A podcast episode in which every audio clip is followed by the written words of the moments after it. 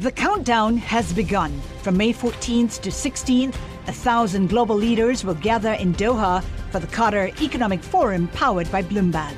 Join heads of state, influential ministers, and leading CEOs to make new connections, gain unique insights, and uncover valuable opportunities in one of the world's most rapidly rising regions.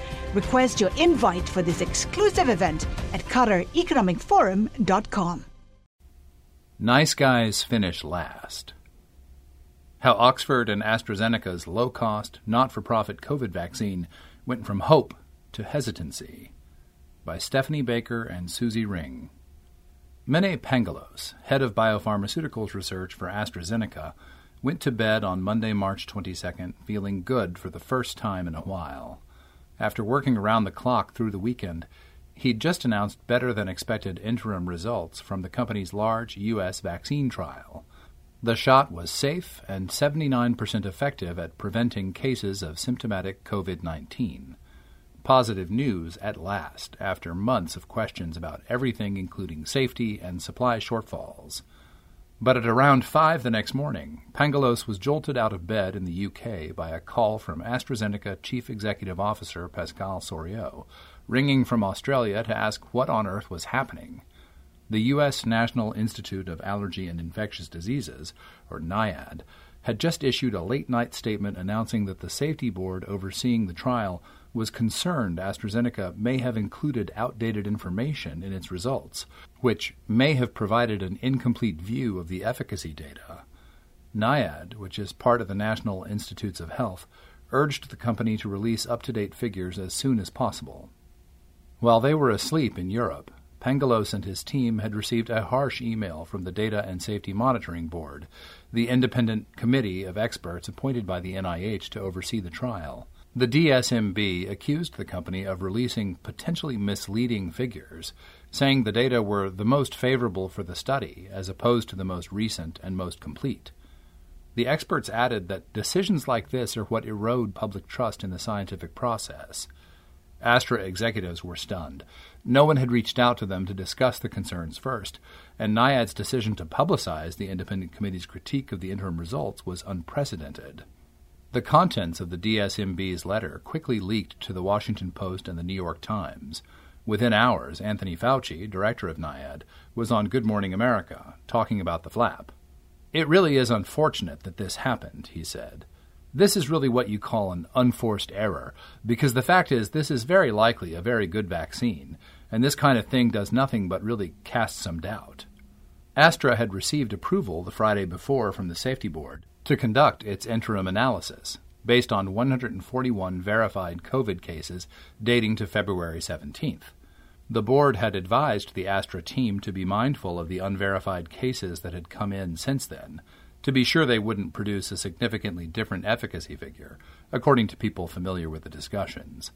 The team had looked at the cases, but believing that their potential effect on the efficacy number was negligible, they hadn't mentioned in their statement that the final percentage might change. Now, with the DSMB's letter public knowledge, the trial team raced to review the additional 49 cases, a process that normally takes weeks. Two days later, AstraZeneca announced the updated results. The differences were statistically insignificant. Overall efficacy dropped 3 percentage points to 76%, though it actually rose 5 percentage points in seniors to 85%. The vaccine was 100% effective at preventing hospitalization and severe disease. This time, AstraZeneca was careful to note that there were still 14 more possible or probable COVID cases to be assessed, which could cause the numbers to fluctuate. The company's executives were deeply upset by the events of the week. It's just hugely frustrating, one says. Honestly, it breaks our hearts. The week after the updated results came out, Fauci downplayed the drama. I didn't question their data at all, he said when asked about the incident by Bloomberg Businessweek at a White House briefing on March 31st. This is a good vaccine that is going to have a very important role in the global response to this outbreak. The story of the vaccine that AstraZeneca developed with the University of Oxford is marked by noble intentions, communication blunders, messy trials, manufacturing nightmares, and political and economic rivalry. Most seriously, the shot is facing a spate of reports that a small number of people who received it, most of them younger than 60, developed a rare form of cerebral blood clotting. The World Health Organization and British and European regulators said that they'd found a possible link between the vaccine and the clots, but that the benefits of getting the shot outweigh the risks. The EU regulator has recommended that clotting be listed as a rare side effect, while the UK is advising that the vaccine not be used on people under 30. Some governments have already halted the shot's use in younger people. Despite all the issues, many European Union leaders have been clamoring for doses complaining that AstraZeneca has failed to meet its supply promises and even threatening to block vaccines made or bottled in the EU from being exported. In the span of a year, Astra has gone from favored child to problem child in the family of coronavirus vaccines. There's this little cloud that's followed it around everywhere it goes, which I think is slightly unfair, says John Bell, the Canadian born Oxford professor of medicine overseeing relations between the university and AstraZeneca. If people keep beating this vaccine up, nobody's going to have the confidence to use the darn thing. And then we've got a massive problem because it's deployable, it's cheap, you can use it globally, and it's clearly highly effective. As Bell suggests, Astra's vaccine is more easily transported and stored than the mRNA based vaccines from Moderna and Pfizer BioNTech. The UK company has promised to deliver as many as 3 billion shots in 2021, selling them on a not for profit basis at a few dollars a dose. Only the single shot vaccine from Johnson & Johnson, only the single shot vaccine from Johnson & Johnson, which has also agreed to sell doses for no profit, is expected to make a comparable contribution to ending the pandemic, but it's far behind Astra's on production. By contrast, the Pfizer BioNTech vaccine is expected to bring in $15 billion in revenue this year, while Moderna is forecasting $18 billion for its shot. More than 135 million Astra doses have thus far been distributed around the world, and the shot has become the workhorse of COVAX, the WHO backed program that provides vaccines to low and middle income countries. AstraZeneca and Oxford have had their share of bad luck, but they also made a series of missteps that derailed their frontrunner status. It's shocking that they made so many errors, says Ezekiel Emanuel, a medical ethics and health policy professor at the University of Pennsylvania who advised President Biden's COVID transition team. For all the blunders, the world desperately needs Astra's shot to end the pandemic. This is how it's gone wrong. Last spring, scientists at Oxford were advancing quickly through lab and animal testing of their vaccine candidate, which they were planning to deliver in a single dose. They were under pressure to team up with a big pharmaceutical company given that manufacturing at scale would require months of intensive planning and vast logistical capacity. Early talks with U.S. based Merck ground to a halt after UK officials, wary that American nationalism could leave them without access to doses, said they wanted to keep development and manufacturing in British hands. GlaxoSmithKline, a major UK vaccine developer, passed on the opportunity to join forces. That left the only other British player of any size. AstraZeneca. Astra was on a roll under Soriot, who'd fended off a $117 billion hostile bid from Pfizer in 2014 and developed a reputation as a miracle worker in getting new drugs, especially treatments for cancer, to market. When Bell spoke with Soriot last April, he said Oxford had two conditions. The vaccine had to be sold on a not for profit basis at least for the first year, and Astra had to help ensure the developing world got doses. Bell says Soriot didn't hesitate to agree, replying, I'm completely with you. Astra would get a massive public relations coup and, down the road, lots more business if booster or annual shots proved necessary. Other than a nasal spray for flu, though, Astra had almost no experience in vaccines. They're in this game for the first time, so they're making their way, Bell says. They don't have five authoritative big guns in the vaccine world to stand up and say, hey guys, pay attention to this. This is really good stuff. Some potential for dysfunction was baked into the process from the start. By the end of April, when it reached the final partnership agreement with Astra, Oxford had already begun human trials, whose protocols would become quite complex. It had large Phase 3 trials set to start in the UK and Brazil, along with a smaller Phase 1 2 in South Africa.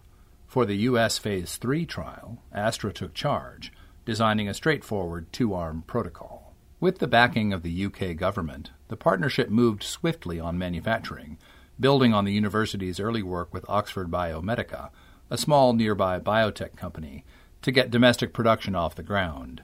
In mid May, the British government announced it had pre ordered 100 million doses, and Operation Warp Speed, former President Donald Trump's vaccine program, pledged as much as $1.2 billion to accelerate the shot's development and secure 300 million doses for the U.S. Oxford soon started its phase 3 trial in the UK. Everything seemed to be coming along. Out of the public eye, though, the scientists at Oxford realized they'd miscalculated the concentration of the vaccine, which had led some phase 3 trial participants to receive a half dose. Around the same time, the team decided to move from a one shot to a two shot regimen after seeing signs it would produce better protection, settling on a dosage interval of about four weeks. The UK regulator authorized them to continue with the half dose group and follow up with a full dose, but the miscalculation and the decision to add a second shot meant the team would need to make more vaccine. That, in turn, delayed the second jab for a large number of volunteers. Continuing with the half dose group seemed justifiable to many of those in the loop, given that the pandemic was accelerating, a vaccine was urgently needed, and it's normal to try different dosage regimens, if not usually on the fly. But some U.S. officials heard about the changes to the protocol and thought, what are these guys doing? according to a former senior Trump administration figure. The moves undermined American confidence in the British developers. Just as the NIH was working with AstraZeneca on setting up the U.S. Phase 3 trial. Astra's team had been hoping to start the U.S. trial in July, which ended up being about the time Moderna and Pfizer began their Phase 3s. But U.S. officials wanted to make sure manufacturing of the vaccine could be scaled up and tested before an expensive trial began, and that took longer than expected, according to three former senior officials. Also, the Food and Drug Administration and some Warp Speed officials were asking for detailed immune response data in over 65s. People familiar with the situation say. Oxford had been slow to recruit older adults to its large UK trial. With the delays, AstraZeneca wasn't able to begin dosing volunteers in the U.S. until the end of August. Only a week later, the health news service STAT reported that the U.S. trial had been paused after a volunteer in the UK experienced an unspecified illness. It soon emerged that vaccination had been suspended in all the partnership's global trials as the situation was investigated. It isn't uncommon for clinical trials to be halted as a precaution, especially in the large scale final phase. It's a sign that safety is being taken seriously. But this wasn't a normal trial. It was one of the most closely watched scientific projects in history. The first reported pause to a coronavirus vaccine trial set off a media storm. Under huge pressure to divulge further details, the developers refused, citing participant confidentiality, standard practice with such events and one that usually goes unnoticed. A throwaway comment by Matt Hancock, the UK Health Secretary, then revealed that Oxford's Phase 3 trial had been paused over a safety concern once before. During a subsequent private investor call, Soriot revealed some of the details journalists and scientists had been demanding. The participant was a woman who'd begun suffering from neurological symptoms consistent with transverse myelitis, an inflammation of the spinal cord that can be caused by a viral infection. Soriot said it was unclear whether this specific condition had been diagnosed and whether the vaccine was to blame. Again, the information leaked, and again a storm ensued. Soriot's selective disclosure renewed the demands for details, which the company once more refused to divulge. The woman who suffered from the adverse reaction was complaining that her health was being dissected in the media around the world, according to people familiar with the situation. Releasing additional information about her condition before a full investigation was conducted could also have compromised the integrity of the trial and potentially encouraged other participants to report similar issues where none were occurring. Regulators in Brazil and the UK cleared Oxford to resume its trial roughly a week after the pause began, but the US kept the study there on hold for almost seven weeks as Pfizer and Moderna zipped ahead with theirs. American officials were asking Astra for detailed information on every neurological event in any participant who'd ever received the vaccine, according to people familiar with the request. Three former senior U.S. officials say they grew frustrated at how long Astra was taking to provide them the data they requested. The FDA had no desire to slow things down given the urgency of the pandemic, one former official says. Other companies were able to respond quickly to FDA requests, and several U.S. officials began to assume AstraZeneca and Oxford were having problems communicating. Some working on the UK government's vaccine effort were baffled by the holdup. On October 12th, Stat reported that Johnson & Johnson had paused its trial because of an unexplained illness. Like AstraZeneca, the American company didn't announce the pause beforehand and declined to release details, citing patient privacy. It later revealed in a report to the FDA that a 25 year old male volunteer had suffered blood clotting in his brain, resulting in cerebral hemorrhage. After concluding that the event was unrelated to the vaccine, J&J resumed its US trial, saying it would start back up less than 2 weeks after the pause began. By then, some American officials had soured on the AstraZeneca vaccine, safe in the assumption they had Pfizer and Moderna in the bag, with Johnson & Johnson not far behind. AstraZeneca looked like the gang that couldn't shoot straight, says the former senior Trump administration figure. It was almost an attitude of, if they make it, they make it. If they don't, they don't. But we're not going to go out of our way to make AstraZeneca successful. That's for sure. They had fumbled the ball so many times. By November, Pfizer and Moderna had produced a set of clear results for their vaccines in U.S. trials showing efficacy of about 95%, better than anyone had dared hope for. When Oxford reported interim results from its Phase 3 UK and Brazil trials on November 23rd, they were also good, but they looked messy by comparison. Whereas Pfizer had enrolled more than 40,000 participants and Moderna had more than 30,000, Oxford reported interim efficacy data on fewer than 12,000. Oxford also didn't produce a single efficacy figure, instead coming out with two that seemed counterintuitive, an issue that traced to the now public fact that one group had been given a half dose for their first shot. The vaccine was 62% effective in one cohort who got two full doses spaced about a month apart. Surprisingly, in the smaller group of about 2,700 people who'd received the half dose for their first shot, the number rose to 90%. Initially, Oxford and AstraZeneca offered conflicting stories about what had happened with the dosing. Sarah Gilbert, the Oxford scientist who led the vaccine's development, explained it away as a function of experimentation. We don't want to stick to a very low dose and discover we have an immune response that is too low, she told Bloomberg News. On the other hand, we would like a vaccination regimen that's well tolerated. The next day, Pangalos told Reuters that Oxford scientists had actually underpredicted the dose by half. He cast the lower dose's relative success as serendipity. The muddled trial, coupled with Oxford and Astra's inability to coherently explain what had happened, overshadowed the strong efficacy number for the smaller group in many people's minds. As one former senior UK official says, it wasn't their finest hour. Although relations between AstraZeneca and Oxford didn't appear strained through all this, a common refrain emerged. When AstraZeneca executives talked about the UK trial, they would say, Well, it's Oxford's trial. We had nothing to do with it. When Oxford scientists were asked about delays to the U.S. trial, they would say, Well, that's AstraZeneca's trial. We're not involved. Bell says the relationship is good. We're still in there swinging with AstraZeneca, trying to help. We've been fused at the hip from the beginning. The UK regulator authorized the Oxford vaccine on December 30th, recommending going as long as 12 weeks between shots. Its experts concluded that the higher efficacy number for participants who'd received the half dose for their initial shot likely owed to the increased interval before the second dose, rather than to the amount of the first one. Production in the UK was by then up and running at several sites. The country was preparing for a major rollout starting on January 4th, about a month into a national vaccination program that had begun with a shot from Pfizer BioNTech.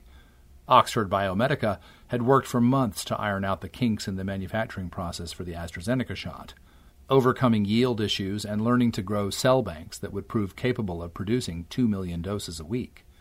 By early spring, Astra would account for a little more than half of all doses administered in the UK, with data showing that it was driving down deaths and hospitalizations. The rollout was much slower elsewhere in Europe. In late January, a few days before the European Medicines Agency granted its approval for Astra's shot, The company announced that it would be able to deliver only 31 million of the 120 million doses it had originally planned to supply the EU in the first quarter. The bloc hadn't signed its contract for as many as 400 million doses until the end of August, leaving European manufacturing months behind the UK's.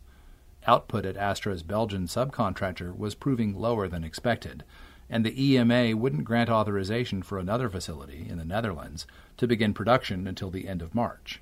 News of the shortfall enraged officials in Brussels. Thierry Breton, a former businessman who serves as the EU's Internal Market Commissioner, tried to persuade his fellow Frenchman, Soriot, to boost deliveries, to no avail. Making the optics worse, Soriot wasn't physically present in Europe. He'd been working from Sydney, where his family lives, since before Christmas. Breton told a French radio station he awoke every day at 4:30 a.m. to call Soriot. I'm not criticizing him. Each of us has to manage this situation as best they can, Breton said on Europe 1 radio on March 14th. But you see, nearly every week I go to two or three factories. I'm not saying I know their factories better than they do, but I am on site. AstraZeneca says Soriot is working around the clock from Australia. In mid March, European Commission President Ursula von der Leyen renewed an earlier threat to ban the export of all vaccines manufactured in the EU. Paranoia that Astra doses were being siphoned off from Europe to the UK crested a few days later when Brussels ordered Italian leaders to have police raid a vial filling factory in the town of Anagni that had 29 million doses on site. The stock turned out to be destined for Europe and COVAX. The supply pressure came even as European leaders were raising efficacy and safety concerns about the vaccine. In early February, at least 10 European countries had restricted use of the shot in over 65s, given the lack of data for that group from Oxford's Phase 3 trial. More bad news would follow from South Africa, where the Oxford trial showed the vaccine provided minimal protection against the dominant variant there. Then, in mid March, Denmark, Norway, and Iceland announced that they were temporarily suspending the Astra shot to investigate a rare form of blood clotting that had been detected in several vaccine recipients, at least one of whom had died. A few days later, Germany said it would suspend use of the shot, with several European countries following suit, even as the EMA recommended continuing. Most resumed use after the agency reviewed the data again and concluded that the benefits of the shot far outweighed the risks, but it wasn't long before more cases appeared. At the end of March, Canada halted AstraZeneca shots for people 55 and younger, and Germany reimposed its suspension for under 60s. We must be able to trust the vaccines, German Chancellor Angela Merkel said, looking exhausted. These are findings we cannot ignore. She was referring to 31 German cases of a form of clotting known as cerebral venous sinus thrombosis, CVST, that had been reported out of about 2.7 million doses administered, an incidence rate higher than normal. Some of the cases were accompanied by low platelet levels. Most involved younger and middle aged women. Nine patients died.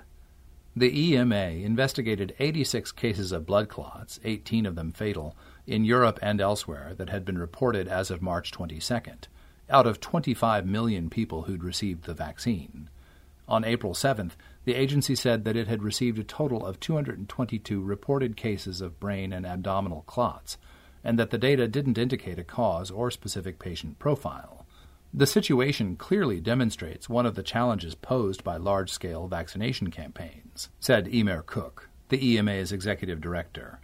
When millions of people receive these vaccines, very rare events can occur that were not identified during the clinical trials. The UK regulator said the overall incidence of cerebral clots was about four cases for every 1 million people who'd received the vaccine. The reported risk in Europe is 1 in 100,000, according to the EMA.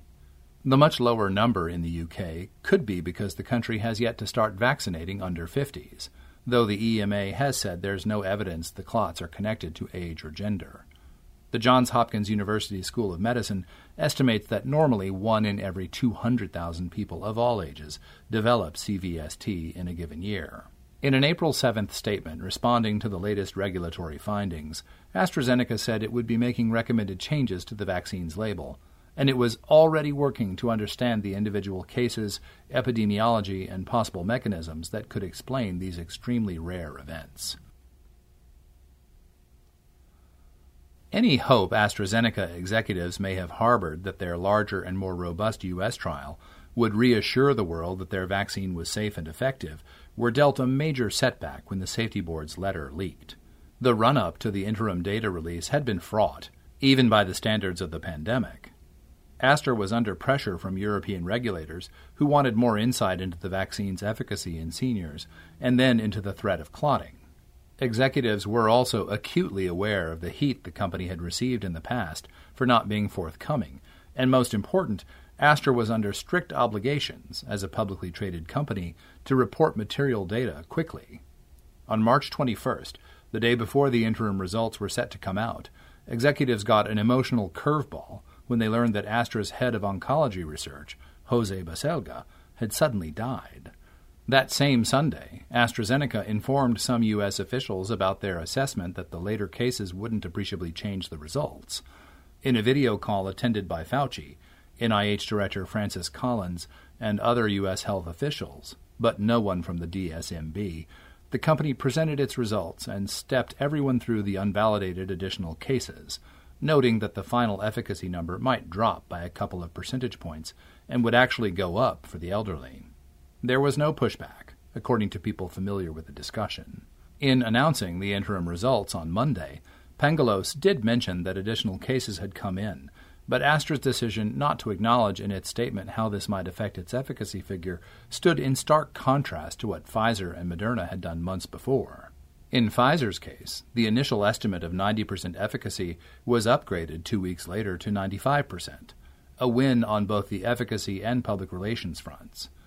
The DSMB's letter, by contrast, said that Astra's efficacy could drop to between 69% and 74% once all the cases were validated, a calculation it didn't share with the company until after it had issued its release. In itself, that wasn't unusual what was unusual was calling out the company publicly for its number. The DSMB is primarily responsible for reviewing safety data and deciding when a trial has met a threshold for efficacy. Final figures are normally decided by independent statisticians working with the company on pre agreed terms, and disagreements with the DSMB are usually worked out behind closed doors. Polly Roy, a professor of virology at the London School of Hygiene and Tropical Medicine, says this was a case where precision should have been paramount for AstraZeneca. They should not have said a particular number if they weren't sure, she says. There's nothing wrong with the vaccine itself. It's the way they reported on the clinical trial. That was the wrong way to do it. Communication is the problem. Other experts say NIAID's public intervention was unnecessary and extremely damaging. It was grossly irresponsible for the National Institutes of Health to publish statements that there was something improper about the way the data had been collected, and therefore you couldn't trust it, which is how it will have been read no matter what it actually said, says Peter English, former chair of the British Medical Association's Public Health Medicine Committee. The inference, he adds, is that things might have been terrible. This brings the whole vaccine into disrepute. It makes people think there's something dodgy about it, it will affect confidence in the AstraZeneca vaccine, but also vaccines in general. Astra's next major hurdle will be to secure an emergency use authorization from the FDA. The company plans to submit data for review in the first half of April, but a final ruling could take weeks. Astra executives are under no illusion that the process will be smooth. They must continue to work with the DSMB, and they have one of the most complex datasets of any COVID vaccine developer with thrombotic events and real world evidence from millions of people vaccinated. They also got a new challenge at the end of March when one of their main subcontractors in the US, Emergent Biosolutions, mixed up ingredients from Johnson & Johnson and AstraZeneca, a major manufacturing error. Emergent will now exclusively produce J&J doses, while US officials work to find AstraZeneca new manufacturing capacity. Many people inside Astra are deeply distressed by the extent of the criticism they've taken while trying to lead the way to a non-profit vaccine that could help end the pandemic. As one executive puts it when asked if they'd do it again, not in a million years. All we've had is grief. Collaborate for a greener future at the Bloomberg Green Festival, a groundbreaking celebration of the thinkers, doers, and innovators leading the way. From design and culture to technology, science, and entertainment. Hear from inspirational speakers and immerse yourself in climate solutions. July 10th through 13th in Seattle. Title sponsor, Amazon. Official airline, Alaska Airlines. Get 20% off using promo code radio20 at bloomberglive.com slash green festival.